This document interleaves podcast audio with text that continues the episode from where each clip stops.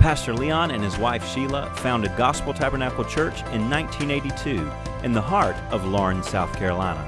Since then, the Lord has richly blessed and increased the ministry and family of Gospel Tabernacle Church. Here at Gospel Tabernacle, we believe in the power of the Word of God to change the hearts and lives of believers. Gospel Tabernacle is a family church ministering to the whole family through the charismatic teaching ministry. Today's message will grow your faith and draw you close to the Lord as you open your heart to God's Word and His Spirit.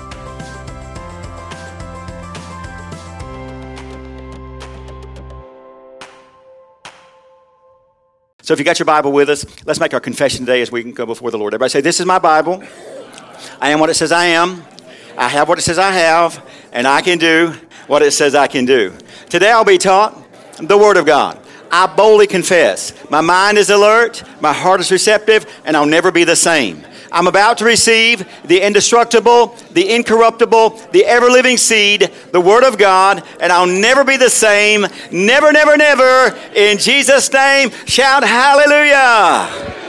Oh, yeah. Amen. Amen. Open the scriptures with me this morning as we begin to look in oh, Luke's Gospel, chapter 11. Luke's Gospel, chapter 11 is where we're going to be at this morning. And I hope you're ready to receive something. Turn with me in the Bible when we go there. See it for yourself. Check me out. Make sure that what I say is in Scripture and what I uh, teach to you today is coming straight from the mouth of the Lord, not my mouth, but His mouth. And the best way to do that is check me out in the Scripture. And as you realize it's God's Word, not mine, as you realize that, then it has great power in your life and it will change you. There's nothing like getting to go to uh, some conventions and that kind of thing, and we don't have quite as many of those we used to have. But uh, you know, years ago there were conventions throughout America, and you could go and you could just stay the whole week and just get saturated in the Word of God, or stay for a Saturday. I love the Saturday meetings where you could stay five, six, seven, eight hours and just be filled with the Word of God. It changes you. It literally changes you. When your mind is renewed by the Word of God, it makes a change on the inside. And that's when we sing that song. There's something on the inside that's making a change on the outside of my life. You want the outside to change. Sometimes we talk about it in life. I understand people's well meanings when they say this kind of stuff. Like, you know, I have a New Year's resolution, something I'm going to do different, or I'm going to turn over a new leaf. I understand the well meaningness of that, but I know the real power of change, and that's when you change the inside. You get the inside change, it'll work its way and it'll find its way out of you.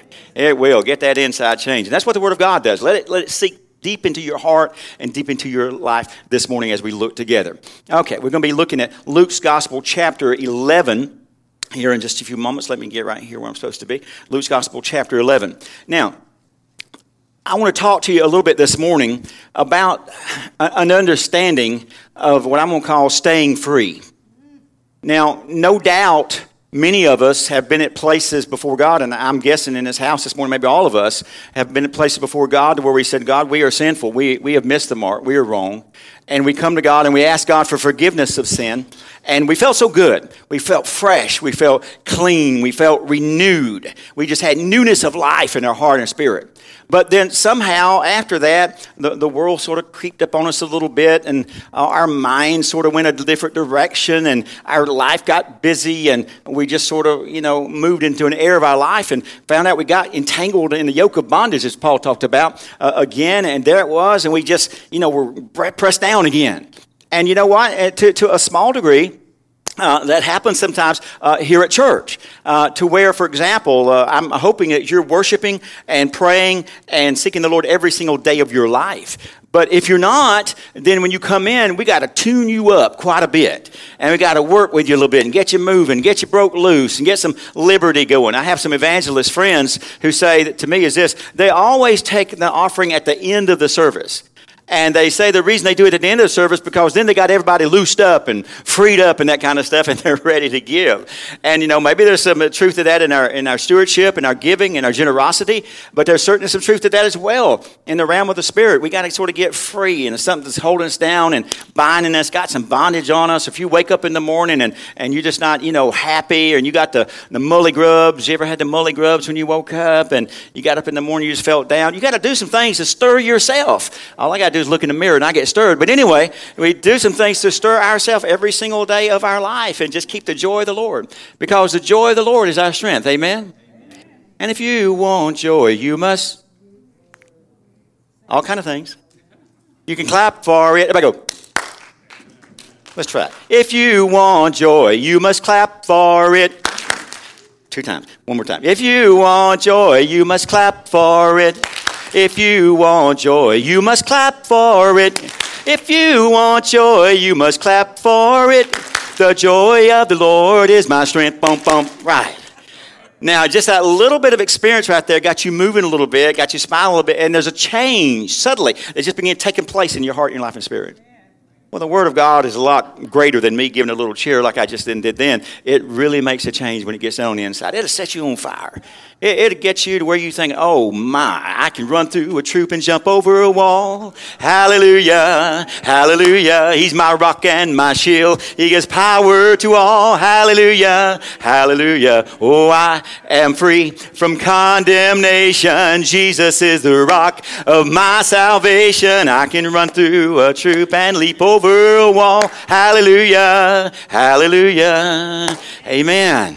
You sort of feel that way. We didn't come to hear you sing, Pastor. We want to hear you preach. But anyway, I maybe so.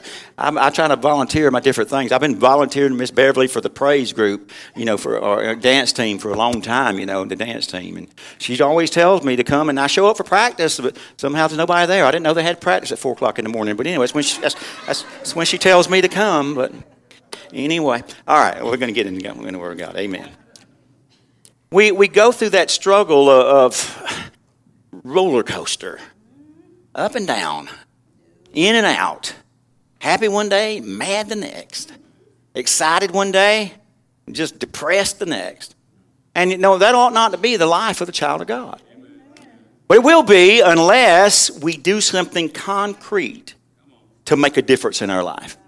And so I want to talk to you a little bit about that this morning as we get started. Look at Luke's Gospel, chapter 11 and verse 24. Jesus said this when the unclean spirit is gone out of a man, how many knows you a spirit?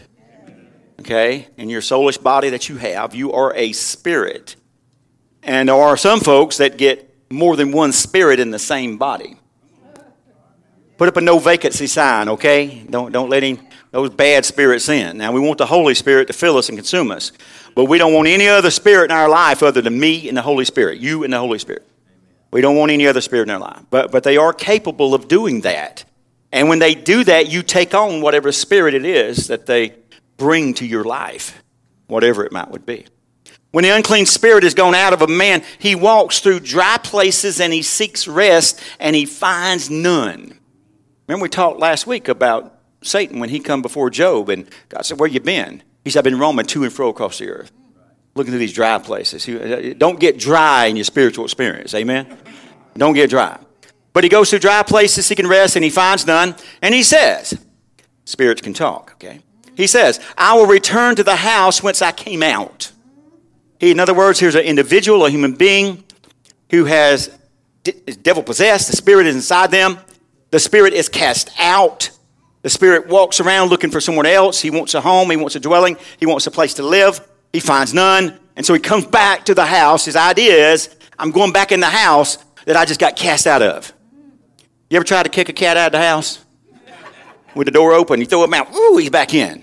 Throw him out, he's running back in again. Stay out, cat. You know, got the door like that, trying to get that cat out. Well, you know, them devils is a lot worse than a cat. I mean, they want to get back in. Let me tell you something. The bondage that you've been freed of is waiting to, to enslave you and captivate you one more time the deliverance that you received in your life, the devil hasn't give up on you yet. And he's waiting to come back. And Jesus said he'll definitely looks for other places. If he don't find any, he's coming back to you. Working his way back to you. All right. Verse 25. And when he comes, he finds it swept and garnished. Now I want you to see, see something, okay? He finds it swept and garnished. Sometimes I think we live in a Christian church of swept and garnished. In other words, people walked the aisle, they said yes to Jesus. They, they, they said they were born again, they expressed faith in Christ, but nothing else happened after that with their spiritual life. They, they were swept up, cleaned up. Problem is, they swept up, they cleaned up, and they still empty.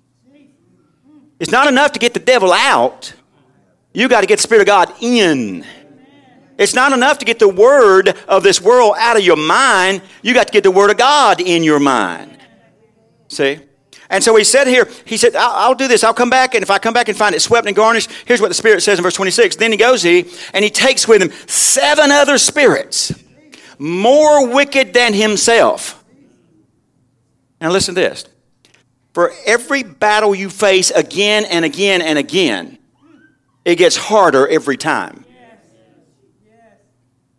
You remember that song, The Harder I Try, the behinder I get. And, and, and it's like that. You know, for every time you face a battle and you win it, we, we're not saying you didn't, you win it. But then you lose it and the devil comes back, he's coming back with seven times the strength he had before he came out.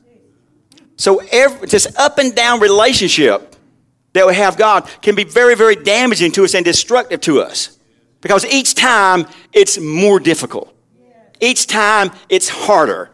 Each time there's more forces that's going to be against you and have aligned themselves against you than there was the last time. So if that's the case, what I need to do is get clean and stay clean, get free and stay free, get the victory and keep on walking in the victory. And so don't, don't ever let your guard down against the devil. Remember, he walks about as a roaring lion, seeking who he may devour. Don't ever let your guard down against him because he's there. Don't let that, you know, for one moment of your life, don't let the guard down. Stay strong. Be bold. Be courageous. Now, notice what it says, verse 26. He goes in, he takes with him seven other spirits, more wicked than himself. They enter in and dwell there. They, they just didn't enter, they enter in and dwell there. And the last state of that man is worse than the first. How much worse? It's seven times worse. It's more tough, it's more difficult. Greater devils, more's going on, more wickedness, more evil. Once you start down, it's like a snowball going downhill. Once you start down, it, it don't get easier, it, it gets harder. I mean, that snowball is going to get bigger and bigger and bigger and bigger.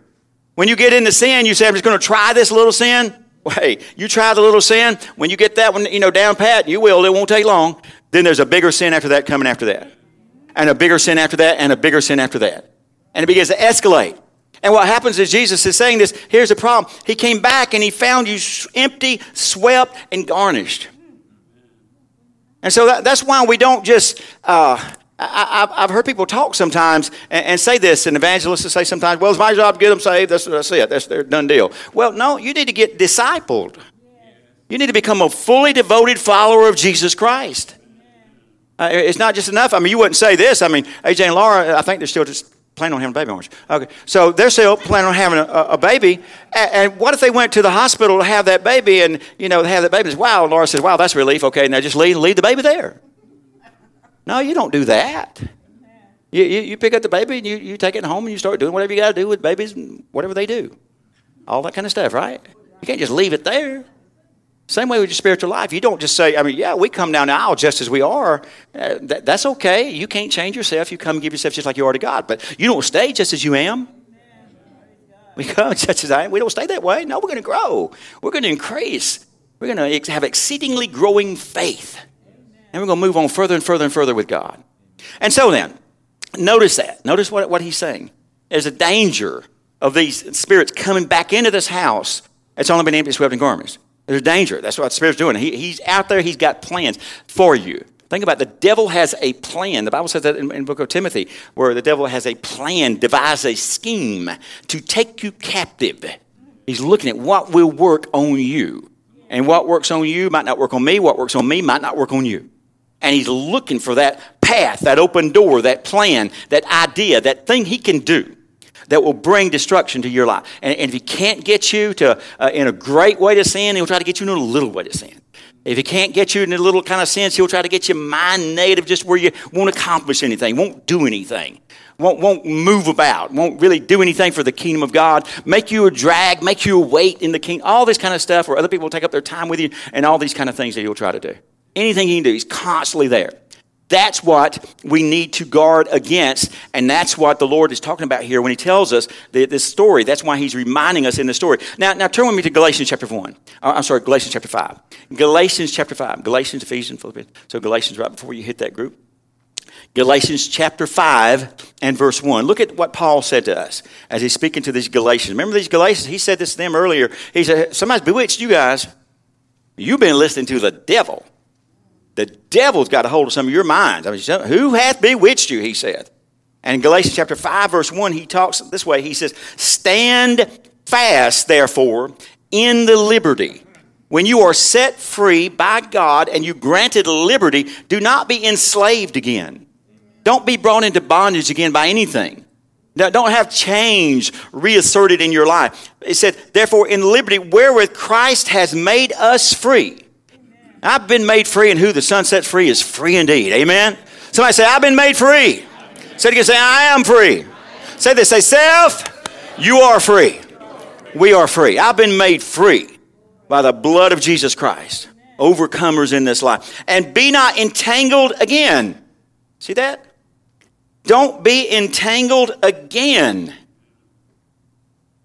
Uh, we have this thing. I, I, live in the country, and uh, I bought this older truck that I have to sort of load up with trash and different things, that kind of stuff. And we go to the dump and dump stuff like that. And I saw at the uh, gate this week, they said, oh, no more uh, riding to the thing has a sign there. So you got to have your load covered on the back. Because, you know, you look at, you ever saw the roads that go to the dump? There's trash all over the place in there. So anyway, he said, he said you got to have your a load covered. So I understand that. And so I've, I've got this cover for it. And what it is, it's a net. And I went and bought this net for the truck. It's the right size, everything. And you can just pull it over there. And wow, when you put the net on it, it covers everything. It is great until you take the net off. And then the net gets all what? Tangled up, don't it? And then what you do is, ah, I don't want to use it this time because that thing's all tangled up again. And the net becomes no use to me anymore even though it costs about $30 for that net and it's still perfectly good shape, still in the, you know, the package that it came in, it's no use to me anymore because it's entangled up. We're going to have to straighten it out every time. Now, what Paul's saying here is this, is don't you keep getting entangled, don't get, get messed up again with a yoke of bondage. People talk about, well, can I do this or can I do that or can I do that? You ought not be bound by anything. Not anything. Don't let anything bind you in life. It, it ought to make you angry for something to bind you up. I mean, when the devil comes to you and says, You can't, you won't, I'm not going to let you. I mean, that's the very thing I want to do right there. I mean, don't, uh, you've been made free by the precious blood of Jesus Christ. And so it's, it's not right for you to be entangled up again. And Paul says that. He said, Here, you better stand fast. In other words, that liberty that you've got, you're going to have to make a stand in it. Make a stand in your Christianity. Make a stand in your faith. Make a stand in the gospel. Make a stand in the Word of God. We, we, we sing the song, I shall not be, I shall not be moved, right? There's a lot of truth in those songs if we just practice what we sung. That's it. I'm not going to be moved. No, no.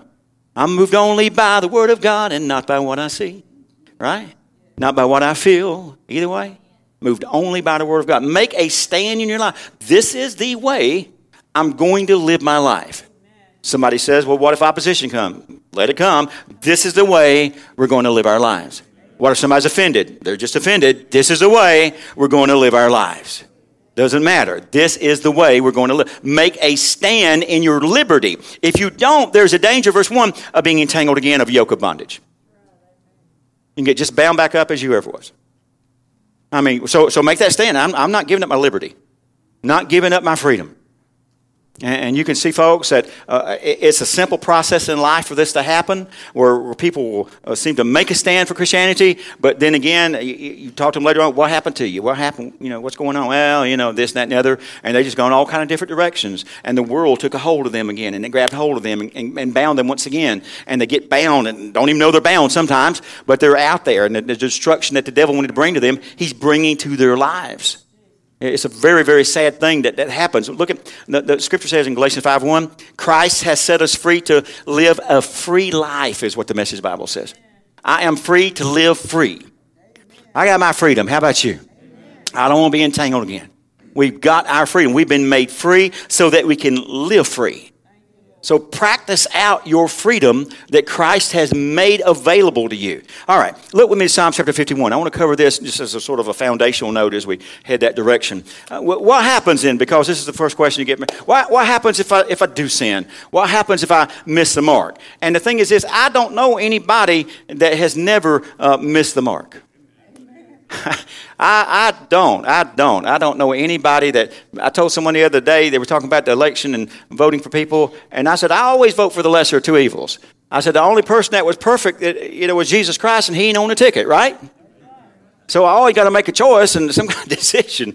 But anyway, Psalm chapter 51, verse 15, talks about what you and I do when we sin and what happens when we've missed the mark, when we've done the wrong when we've got off into the ditch, as Brother Hagin used to say. In Psalm 51, verse 15, O Lord, open you my lips, and my mouth shall show forth praise unto you.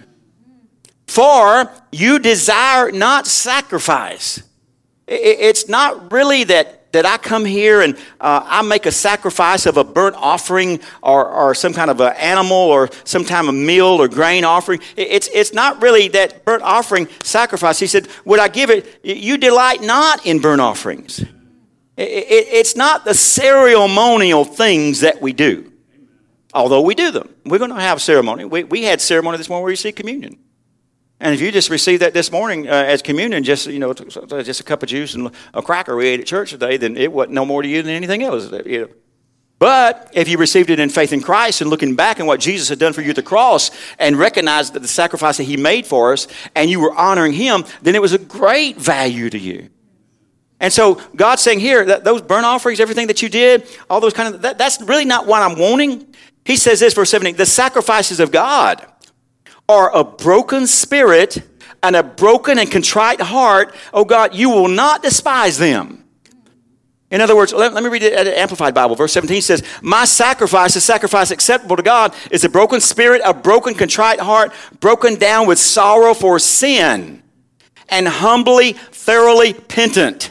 Such, O oh God, you will not despise. In other words, when we sin, it's not like we say, Oh, I missed the mark again. No, it ought to tear your heart out when you sin. It, it ought to cause you to be broken on the inside. You've done the wrong. Oh, God, man, I, Lord, I did it again. God.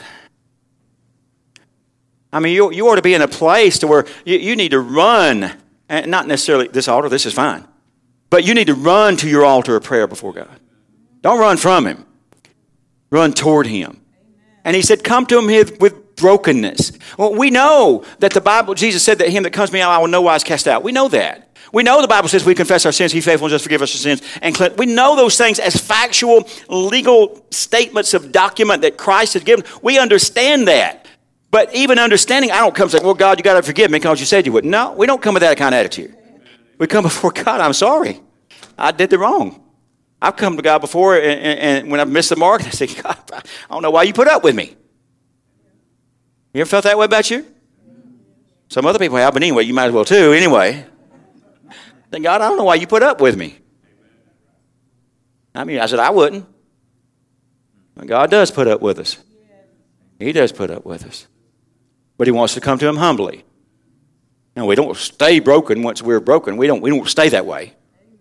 But when we are sinful, it needs to bring repentance to us. It needs to be, bring godly change to our life. It needs to bring a godly sorrow. Paul said that. He said that, that this kind of repentance, the gospel here, it, it is a godly sorrow. It's the right kind of sorrow to have, to be sorrowful for our sins. And that's what we do when we, come, when we miss the mark. And he says, God will not despise that. He won't cast you away. You come to the Lord and you say you're sorry for your sin. Let me tell you so. I, I, we can teach all day long on three points of forgiveness, five points of forgiveness, what First John 1 and 9 said, all those kind of things. But you know what? You come to God sorry for your sin, He's going to forgive you. It, it's just like little children. You have a little child today something wrong. All they did the wrong, they might, you know, face up to the music, so to speak. But a little child come to you, a little tear in his eye. You know something's going on. That little heart's broken. Oh my! You're ready to ready to forgive and love on that child, aren't you? You are. You see that uh, spirit. But when you see that child stomp his feet like that, like AJ did one time, stomp his feet like that. I'm picking on him. Long time ago, long time ago. But when you like it, no, no, no, that makes you want to give a punishment, you know, all that kind of stuff. But no, no, no, no, no, no. When you when you see that brokenness of heart and brokenness of spirit, when you see that, you're ready to just take them in your arms and say, I forgive. Well, God wants to see that in your heart and life. He wants to see that in your heart and life. Now, you don't want to see you broken to where you stay broken all the time. You feel bad about yourself all the time, and you just, you know, just depressed all the time. And we have to, you know, send you away for counseling and maybe send you away somewhere where they can protect you and all this kind of. And you're going to go kill yourself. No, none of that. None of that. None of that at all. But the brokenness and the sorrow for sin I've done wrong with Mr. Mark, I've disappointed the, the Lord God Almighty, and I'm very, very sorry. I, I shouldn't have done it. I did, and the Lord against you, and you only have I sinned, is what David said. And you feel that same way and you want forgiveness from Him. And it feels good when you come to Him that kind of way and then receive forgiveness of sin, being washed and purged and cleansed from all of your sin. Look what He says as He goes on, verse 1 of chapter 51. Back up, chapter 1, verse 51. Have mercy upon me, O God, according to your loving kindness. He doesn't have mercy on you according to you. It's according to his loving kindness, according unto the multitude of your tender mercies, blot out my transgressions.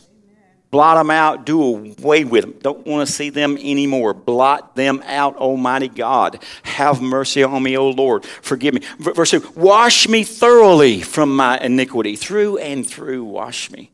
Purge me, clean my mind, my soul, my spirit, my thinking just do a work in me, Almighty God, from iniquity and cleanse me from my sins. I want to be clean from all of my sins, oh God. God, do a work in me. God, do a work in me. Bow your heads before the Lord as we go before Him just now. Just lift your hand toward the Lord with me. Nobody's really looking around, just you and God. And pray. Let's pray this prayer. I want you to pray it with me. Because I pray this prayer, and I want you to pray it too. Say, Father God, I come before you. I stand before you now, just like I am. Not pretending, not living a lie.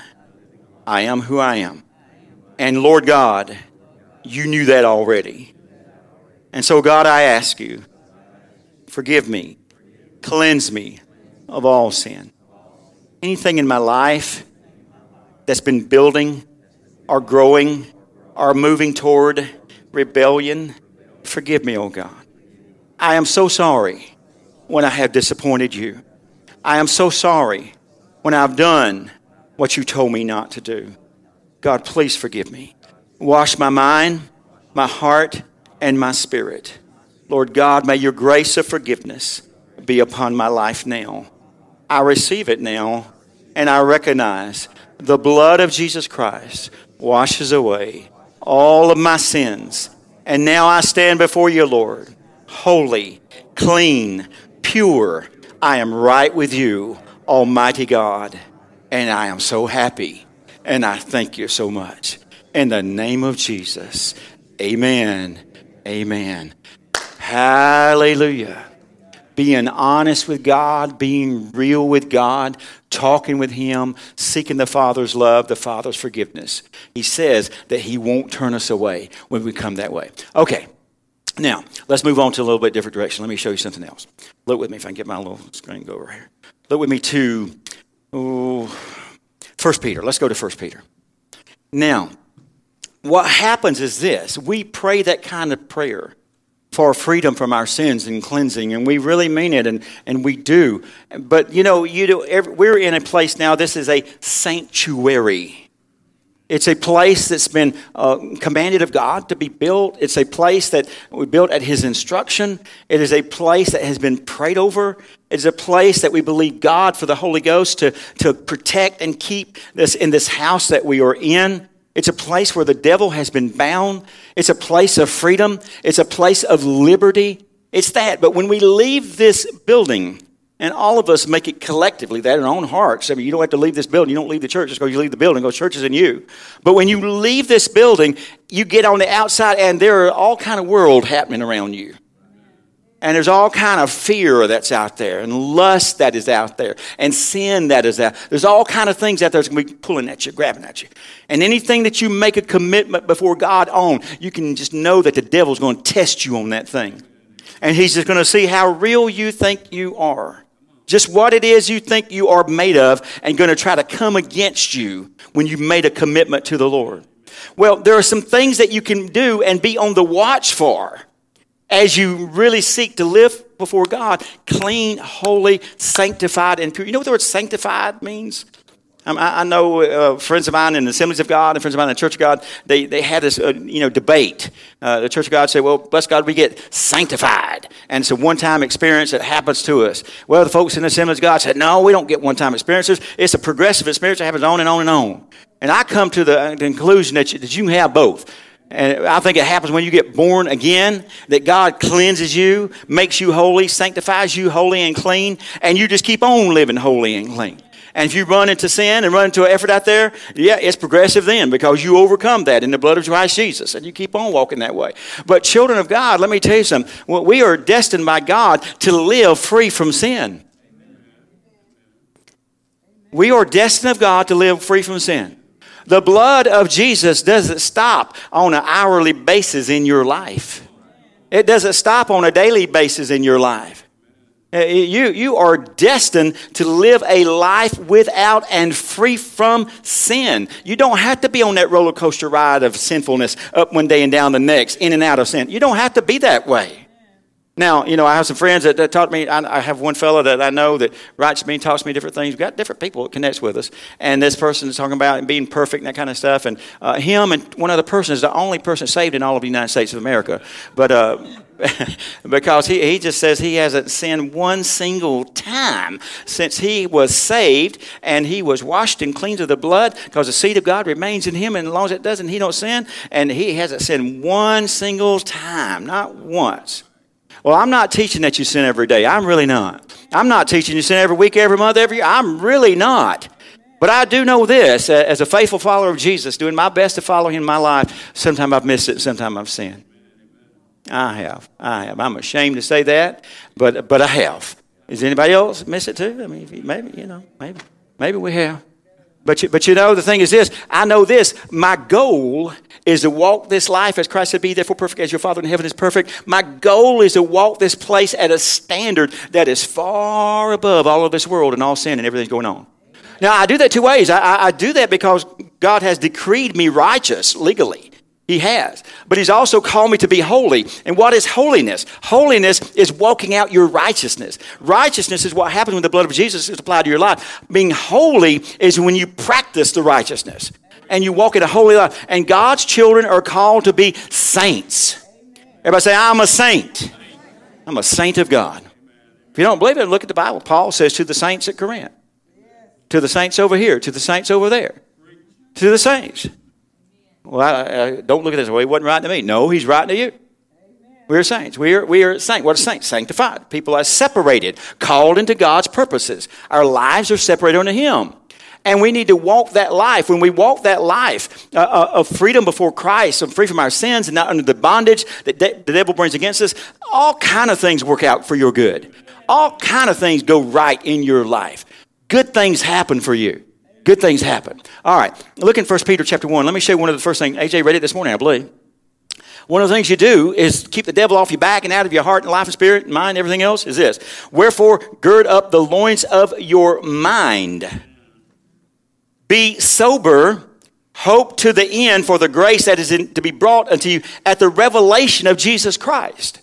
We're living unto the rapture of the church or the revelation of Jesus Christ when Jesus shall appear. That, that's the moment that we're looking forward to, the rapture of the church. We're looking forward to that time. If, if we don't see it, uh, then we'll be caught up with Him and, and the Lord in the clouds and the, in the sky in that rapture. And if not, uh, during that time and we die, then we'll go to be with the Lord. And, but, but that's what we live our lives for, that the Lord could return. He could return any moment, any time. We believe in the imminent return of the Lord Jesus Christ. This day he could return. This hour he could return. Anytime he may come. Well, on this journey of expecting and looking for him uh, to return and come, what do we do? We gird up the loins of our mind. We, we put a rope around our mind. We tie it up. We take control and we take charge over our mind or our thoughts. We are sober about it. We don't get, you know, out of control. You ever seen somebody wasn't sober and they were drunk? They just out of control.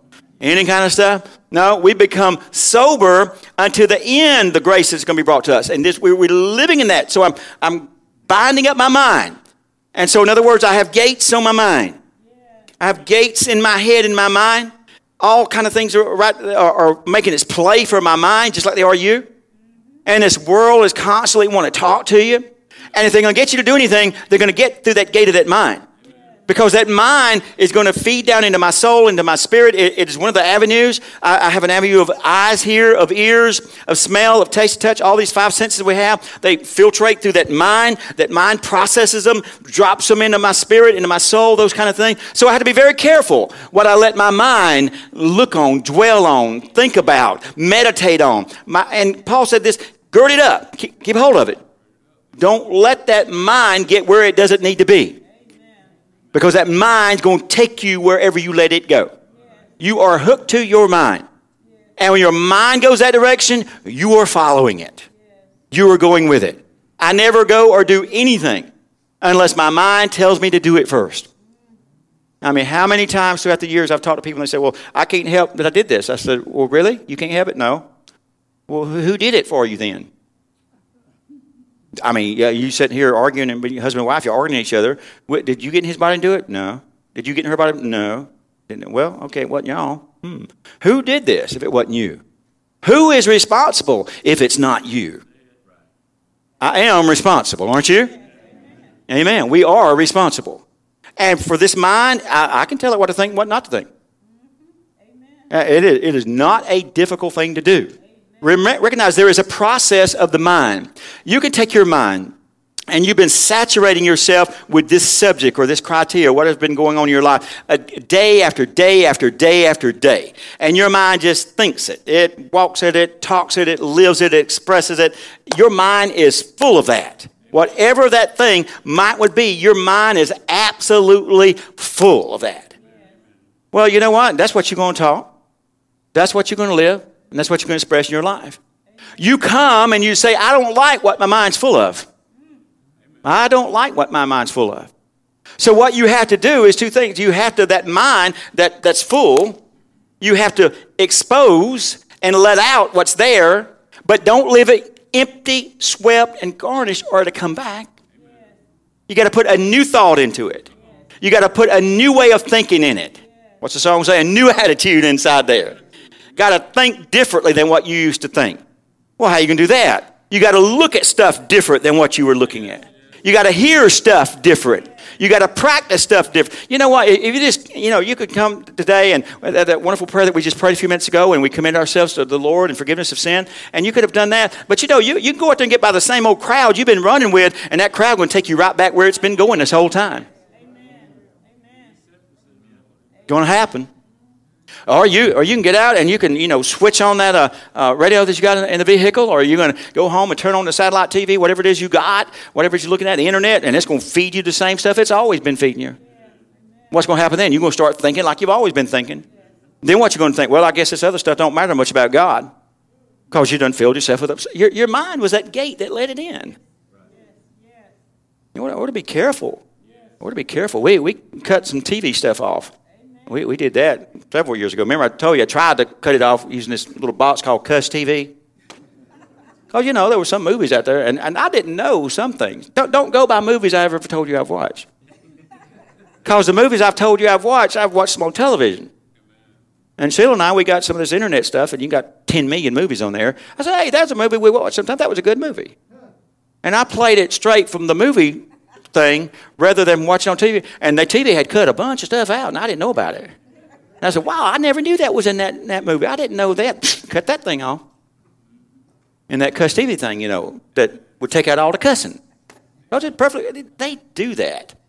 Hollywood does that. That's old time Pentecostal way of saying it. Hollywood. You can have your Hollywood. Go out there with Jezebel in Hollywood. Well, Hollywood's got a plan for you. They got a plan for you for sure. That cuss TV thing would take out the, the cussing. It did.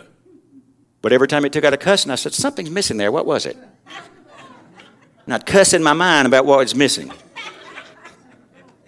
That's what it was. So we, we shot that cuss TV thing out. We blowed it up. And then we just blowed up all of Charter. We blowed them up good. I cut it down to 5,000 stations to 10 and we get to pick those.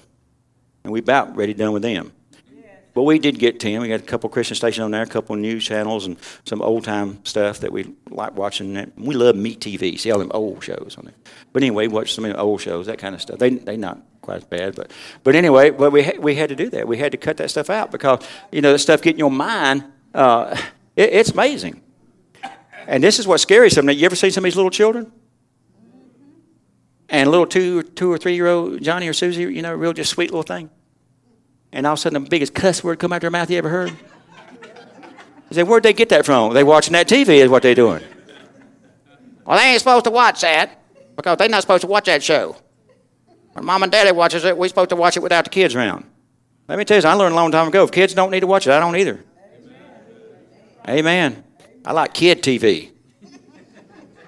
Amen. It don't matter if that dinosaur is purple. I like kid TV, don't you? Guard your mind. What you put in is what you're going to be. Bible says in Proverbs chapter 23, verse 7, whatsoever man uh, thinks that he becomes, so is he. As a man thinketh, so is he. James Allen wrote a whole book about that. As a man thinks, so is he. Daniel Webster said, A man is what he thinks about all the day long. And so, whatever I fill my mind with, I become.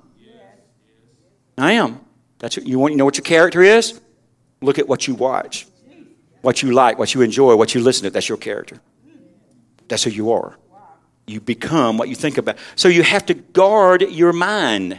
Let me show you a way to do that. Proverbs chapter 16, verse 3. Proverbs 16, chapter 3. I'm sorry, chapter 16, verse 3. Proverbs 16, verse 3. Commit your works unto the Lord, and your thoughts will be established. Commit your works unto the Lord, and your thoughts will be established. You want to get your thoughts right? Do something about your works or your deeds or what you are doing. Remember that old adage we have in society? What is it? Idleness is the devil's workshop. Right? Idleness is the devil's workshop. Doing nothing gives place to the devil. But notice, commit your works. Do something when you do something, an activity in your life, then it establishes your thoughts. In other words, your thoughts are going to follow those actions.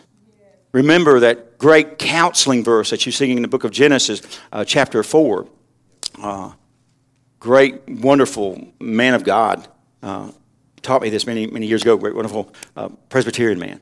And uh, in Genesis chapter 4, when Cain and Abel were having their problems, God said to Cain that your problem is this you look depressed and discouraged. And he said, Don't you know that if you make the right sacrifice, you'll be accepted? Now, if you do, like Abel did, do the right thing, if you do the right thing, you'll be accepted. And from that, we get that principle that feelings follow my doings, attitude follows what I do. Therefore, if I do the right thing, I will begin to feel right about the right thing that I do. Okay? I mean, that is the key. How, many people say, I'll do it when I feel like it? That's the opposite. That's the opposite. If you begin to do something, notice, commit your works, the things you do, unto the Lord, and then it establishes your thoughts. My thoughts follow my works. And so if I see my thoughts going in the wrong direction where I'm guarding my mind, then I'm going to change what I'm doing. And as I change what I'm doing, my thoughts will follow it. Think about it. You've been on that internet doing what you ought not have been doing. Or bring bondage in your life if you will flip that thing off or to another direction, it'll change what you think about it'll change your thoughts. And you change your thoughts, you will change your life. See? There's certain things like that. If you are having issues in your marriage and you don't feel as close as you would like to feel. Or, put it this way, you don't feel as close and you're glad you don't feel as close, then you got problems. Right? If you start doing the things that people in love do, you'll start feeling in love. You will. If you will start in that relationship acting the way that you want your life to be, you start doing that, you'll start feeling that way. How, how, how, do you, how do you nurture love? What do they say? You know, you have this honeymoon period of marriage and that kind of stuff. Oh, it's going to get, and the seven year itch, right? You're going to have this itch. You better not get this itch around people. They'll shoot you. But, you know, seven year itch. No, no, no. No, no, no. You, you, you, can, you can have a, a, you know, what is it, 37 year, whatever long we've been married, I don't know. Uh, you, you, you can just have the joy of your life if you, if you do it right. And if you keep your mind there. And if you practice it with your actions. If I don't, if I don't, we'll go another direction. It's, it's just that close. All right. Look with me. Let's, let's go a little bit, a little bit more. One more that I want to look at at least. Look at 2 Thessalonians chapter 2, verse 11. 2 Thessalonians chapter 2, verse 11. 2 Thessalonians 2, 11. Let me make sure I get there. 2 Thessalonians chapter 2, verse 11. And for this cause, God shall send them strong delusion. This verse is a most relevant verse for the day and age we live in. Shall send them strong delusion that they should believe a lie. You ever talk to people that they're just crazy? But man, they really believe it. They believe it like you wouldn't believe they believe it. You don't understand how they believe it that strongly. But they should believe a lie. And knows what happens in believing this lie that they all might be damned. Okay? Who believe not the truth, but had pleasure in unrighteousness. When we walk out a life of unrighteousness and we continually reject the truth and believe the lie, strong delusion comes on us. Strong delusion. Just, just can't. Uh, you, you, ever talk? Uh, we say, I've talked to them blue in the face. You ever talk to somebody to you talk? All I know to talk. Don't have anything else to say. Done said everything there is to say, and yet this person is still locked in in their mind. They have a strong delusion.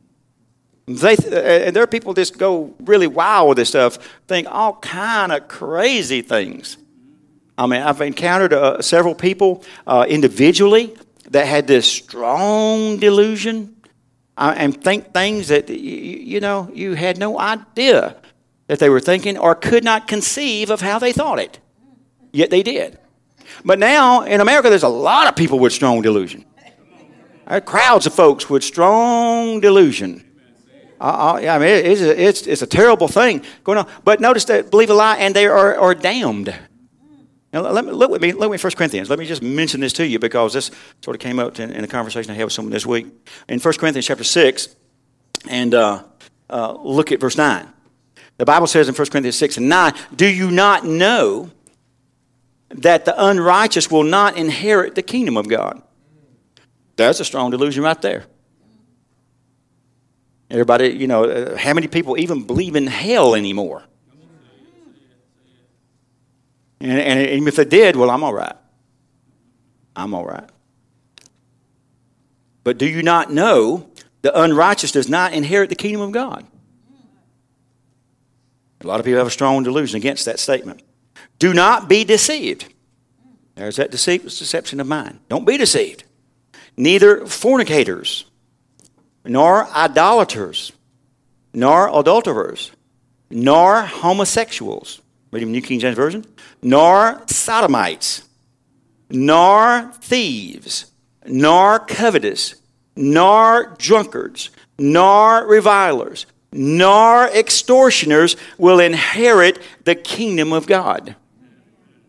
Ain't nobody in verse 9 or 10, when the rapture train comes by, ain't nobody in verse 9 10 getting on that train. They're saying goodbye. Yeah, it's a love train. They get, they saying goodbye to it too. They ain't gonna be doing no shuffle either, but they, they saying goodbye. They saying goodbye. It's gone. It's gone. All you need is faith, what the song says, right? I heard just this week. All you need is faith. Faith is the key. Jesus Christ is one that shed his blood. But you know what? The thing is, when we look at this and we see that, these are the sinful things. Now, some people have strong delusion, they don't believe it. I'm okay, you're okay, we're all okay. It's, we're just all okay. Uh, and we can, we can be any one of these sinful people and that kind of stuff. Now then, question becomes this Has anybody ever been those sinful? Well, yes. That are no longer those sinful? Yes. Because what does he go on as he says? He says in, in verse, um, verse 11, and such were. Somebody tell me, is were present tense or is that past tense? Not saying you still are. Such were, I mean, look at the words here. Such were some of you, but you were washed. You were. And you were sanctified, set apart for his use. But you were justified. Three times in the past tense. In the name of the Lord Jesus, by the Spirit of our God. In other words, the fact that you see in verse 11, three words there, means that all those things that said we was, we ain't no more. To qualify the were, you can't still be what you was. Okay? So it's almost like a Fred Price way of talking about it. But to qualify the were, you can't be what you was. And how do you get out of what you was? Of course, through the blood of Christ Jesus and through the Spirit of God, as he talks about here. But, but to think that we're okay and we're right with God, and, and there are a whole groups of people and denominations and churches and organizations that, that are looking at, and clearly as it's stated there, as clearly as it says right there, who would defile that and go against that and don't care anymore.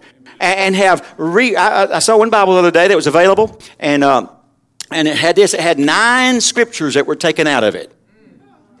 Nine, and it was all the scriptures they said that dealt with homosexuality until all nine of them out so that you won't be under condemnation when you read your Bible.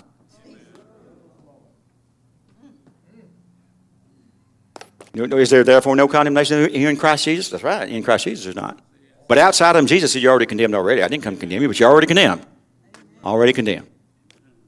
And so you, you got to guard your mind and then believe the right thing. See, if you believe in the wrong thing, you'll come back into bondage. If the devil comes at you and says, uh, This little bit of this is not going to hurt you, you got to understand that. Just a little bit won't hurt you. Well, they talk about living free for sin. That's old fashioned. We, we're beyond that now. Everybody's sin. We're all just a bunch of sinners saved by grace, and we sin every day. That's what they say. That, that, that's what they say. And if you look at it, well, yeah, I was a sinner, and God did save me by His grace, and God does love me. And, all, and if you accept that, then that thing can come in and bring you back into bondage in your mind. You think you got to sin all the time. And then what's happened is you, you just let little things happen and little things grow to bigger and bigger and bigger and bigger. And finally, you know, it's, it's too big. It's unbelievable. You need to deal with that thing. You need to deal with that thing but in its infancy stage. You need to deal with it while it's still a seed. Because once it's harvested in your life, it's very tough to root up. And so you still need to deal with it in seed form. Deal with it in seed form. That's why just a, the, the least little thing, whatever it might would be that comes against you, deal with it then. Uh, don't, don't let it go. Don't, don't, you know, the Bible says don't let the, the sun go down upon your wrath, right? Deal with that thing. Get, get that thing straight now. Make it, make it right. Believe the right thing. And, and, and so what we have to do, faith comes by hearing, hearing by the Word of God. We hear what the Word of God said in these instances, and we recognize those are things I'm going to stay away from. And so when the devil in the blue dress comes up to me, right? The devil with the blue dress on comes up to me, uh-uh, no, uh-uh. I'm going to say, get back, get back to where you once belong, okay? Well, I could go on and on, couldn't I? But anyway, you know, that's what you get out of here. Get out of here. I don't care if nobody's here seeing sweet thing. I don't want to see sweet thing. Do you? Uh, get away. Get away. Get away. Why? Because I've read what the Word said. I read what it said. I, I don't want to have to face the hardships of, of a situation like that. So we want to get rid of those things. Well, hear what the Word said. This is how I live. And you know what? We live this way based on what the Word says. You might not understand everything about it. I don't. Maybe you understand more than me, and that would be fine. But we don't understand everything about the word, but still, all I got to know is he said, don't do it. amen He said, don't do it. That's all I got to know. I'm thinking about putting a sign up in front of my house on the other side of the road. I, I don't know what it is, but everybody drives down in front of my road, they think there's a garbage can on the other side. And, and we got this, you know, a lot of this land up here, and so it, it goes, I don't know, a quarter mile or uh, whatever it is. But on the other side of it, they just throwing out trash all and sometimes on our side. And the more I pick it up, and, and I try to pick it up once a week. And I go out there and pick it up and get rid of it and that kind of stuff. And I got to notice, and the cleaner I kept it, the more they've been jumping the trash right directly in front of my driveway. Just like so they could say, You see this? And there it is. Or they put it right there. And I thought about getting me a, a sign up there that says, you know, no littering. Thousand dollar fine. Put it up there. But you know what? Unless they read the sign and believe the sign, they still gonna do the same thing. Right? And I have to be honest, when I was a young kid uh, back in the day, I might have threw out some trash or a bottle a time or two. Did anybody do that besides me? But man, I mean, I, I, Lord, I'd have reaped all that. Surely, I, you know, I'd have reaped all that in one day. That's what I said to the Lord when I, Lord, surely I didn't reap all that. You know, get that, you know. But that kind of stuff. But see, you got to pay attention to sign. That won't do any good. Same thing with the Word of God. You hear the Word of God and you're not paying attention to the Word of God and you're not believing the right thing, it won't do you any good. You got to believe what the Word says about you. Believe what it says. You're like, all right, let me go. I'm getting sort of behind myself here. Let me give you one last thing and we're going to bring it to a close here.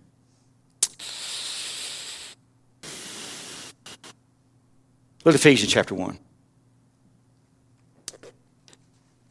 One of the biggest things we can do, I mean, we know the rules, we got the rule book in front of us, we know what God has said about how to living.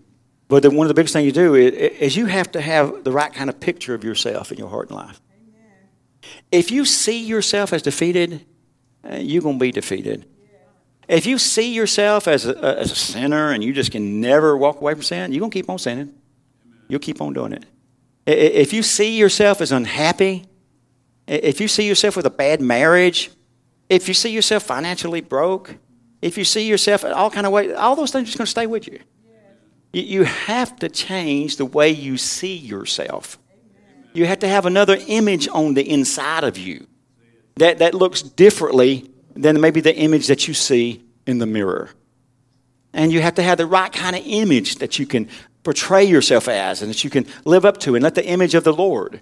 And, and, and sometimes, you know, you, you got to just sort of focus on that image and keep that one before you. If you live a, another way, uh, another lifestyle or another thing, you know, you'll go that direction too. And Dr. Patterson last week, two weeks ago, whenever it was, and Sheila and I went and we did our uh, little, uh, whatever it is, a physical we do every year with him. And um, he's a great doctor. We love him. And um, there was a physical, and then him saying to me, you know, you, you healthy? Everything looks good? And he said, just looking at you, if I had to look at you, I'd say you're 45 years old. I said, well, that is depressing because I thought I was 18. but that's my image of me. Now, he might want to, you know, shatter my image for me. I'm going to cut half his bill. But anyway, he might want to do that. But have an image. Now, if I miss the image, I, I, I would rather shoot for the stars and hit the moon than never get off the ground. And so, do I, all and sometimes people talk about that way. Well, you know, we preach a life of living here. Do I always make it? I'd be lying if I said I always made it. But I'm striving to make it. And I make it quite a, quite a few times. I, I really do. But I wouldn't make it at all if that wasn't my goal. And you've got to have an image of you of who you are in Christ Jesus. Look at Ephesians chapter 1, verse 3. Blessed be the God and Father of our Lord Jesus Christ, who hath blessed us. Somebody say, I'm blessed. I'm blessed. Oh my, my. If you haven't seen it, there's a little video on YouTube of this little boy. He must be under two years old, sitting in his little seat in the back of the car seat of the car, and he's singing, I am blessed. And his mama singing it with him. Oh, it is, you'll love it. You'll, you will love it. But anyway, you got to recognize, and that little boy, if he's singing that song right now, and I hope he sings it every day of his life. And just keep on singing, I'm blessed in the Lord. And that be planted in his little spirit. Eh, you know what? That's the time when people really get strong in the faith and the Christian is really developed, is when we're little bitty children. I mean, them little children, no toddlers, those little ones, just, just get the gospel in them, the goodness of God, the grace of God in them. they might run, but they can't hide. It's going to be there with them all their life. It's going to, it's going to be there for them. Planted that seed. But notice what he said Blessed be the God of our Father, of the Lord Jesus Christ, who had blessed us. Everybody say, I am blessed. I am blessed. Say it again, say, I am blessed. I am blessed. Some people say, I'm blessed and I'm what? I'm highly. I'm blessed and I'm highly favored. Well, I'm blessed. I'm blessed. What's blessed mean? It means God done something for you. It means you don't take credit for it. It's not by works of righteousness which we have done. It's not by my great talents or ability. I'm blessed. I'm just blessed. God's blessed me. He put the blessing on me, and supernatural things have happened to me when the blessing is on me. Okay? He had blessed us with all spiritual blessings in heavenly places. I'm, I'm not down, right? We're not getting down. we're up. We're not down. No, we're blessed in heavenly places. Heavenly places. Seated with Christ Jesus. Look at verse 4. Accordingly, as he has chosen us in him before the foundation of the world, that we should be holy. What have you've been chosen to be holy, not sinful, holy. Have that image of yourself. I am chosen for holiness. I've chosen for righteousness. I have been chosen not to sin. I have been separated unto God, sanctified unto His purposes and His calling. That is my chosenness that God has chosen me with, and I am to be holy. Therefore, my holiness is not because I don't want you to see how I may or may not live. It's not because I don't want to offend someone or hurt someone, although I wouldn't. It's not that at all. My holiness is based on living a holy life because I am holy. And that's what God says I am, and that's what I've chosen to be. And, and, and I am to be holy. Years ago, when I was an accountant, I was hired as an accountant. It was my job then to count money, basically what accountants do and then put it down with reports and everything else and statements and P&L statements and balance sheets and net worth statements and statements of you know cash flow and all this kind of stuff I did. That's my job. Uh, they're paid to do it. That's what I am or I was, and that's what I did. Well, now I realize I am holy. It's part of who I am to walk right. Not to be involved and listen to people tell filthy and dirty jokes. Not to have my eyes looking at something that we ain't supposed to be looking at. My hands doing what they're not supposed to be doing feet walking where they're not supposed to be walking, mouth saying what it's not supposed to be saying, ears listening to what they're not supposed to be hearing, all those kind of things. No, I'm called to be holy. Somebody say, I am, blessed, and I'm holy. Keep saying that. Keep saying that because that's what he says about you.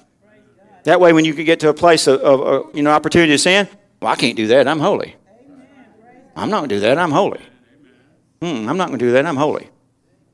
Notice, that we should be holy and without blame before Him in love. That's the way God sees me. Holy, without blame. Verse 5 having predestined us, the plan's already there, unto the adoption of children by Jesus Christ to Himself, according to the good pleasure of His will. I live my life according to the good pleasure of His will. It is God's will that we live by. What is our will? Well, the more you live for Him, more to be just like His. But if my will happened to separate from his, or I got a little confrontation going on in my mind, my mind's got to lose, Leon's got to lose, and Jesus has to win. As what John the Baptist said, he must increase, I must decrease. The less of me you see, the better. Amen? So you smile when I said that. I don't know what that's about, but anyway. Hmm? Verse 6 To the praise of the glory of his grace wherein he hath made us accepted in the beloved. I am accepted. Well, I am holy. Well, I am blessed. All these things. I'm accepted. In whom we have redemption. What's that mean, redemption? I've been bought back.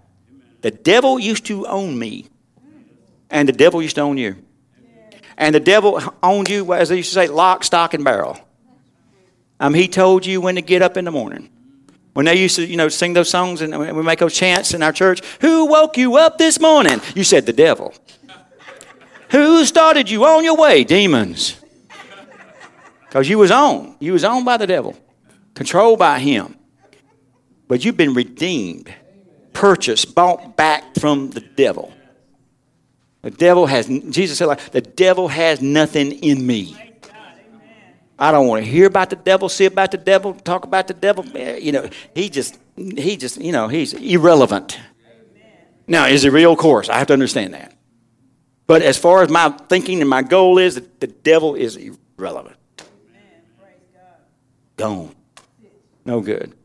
And you have to get to that place in your life to accept what God has done for you. Notice, we have been redeemed.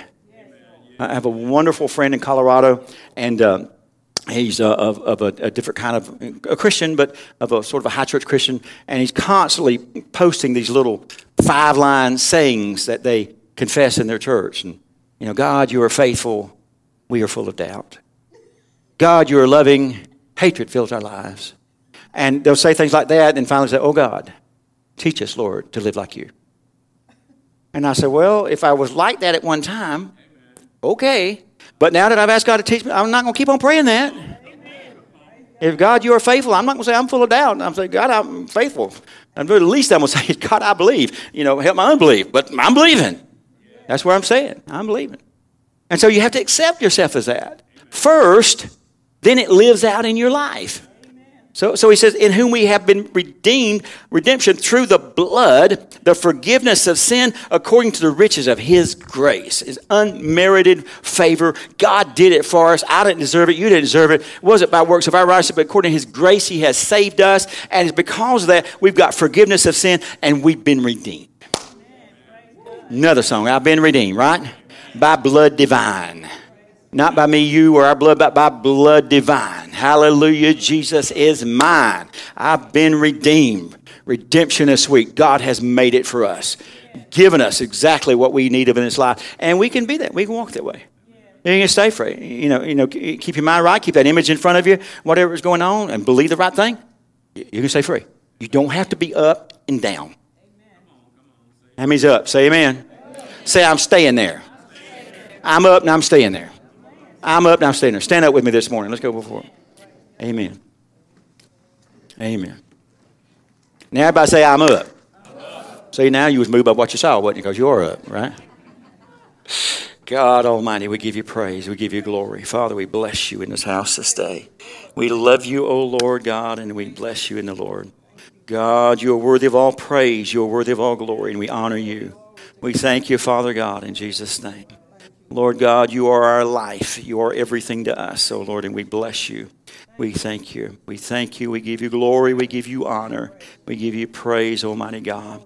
If you're in the house today and you need special prayer, I'd be delighted to pray with you. If you'd like to come forward, we've sort of done things a little bit differently with the gloves and stuff that you see since last few months. But uh, I'm okay. If, if it's something that's okay with you, that'd be okay with me, is what I'm trying to say to you. But if you need hands laid on you or you need to uh, have prayer this morning, I'd certainly be uh, grateful and willing to pray with you today. Anybody in the house, if you would.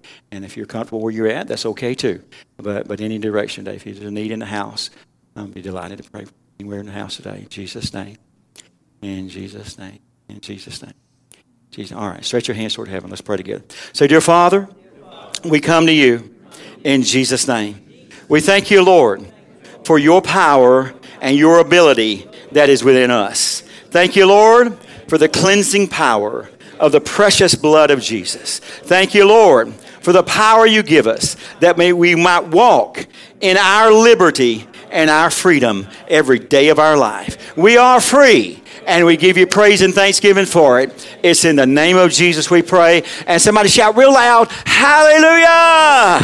Amen. Amen. God bless. God bless. Amen.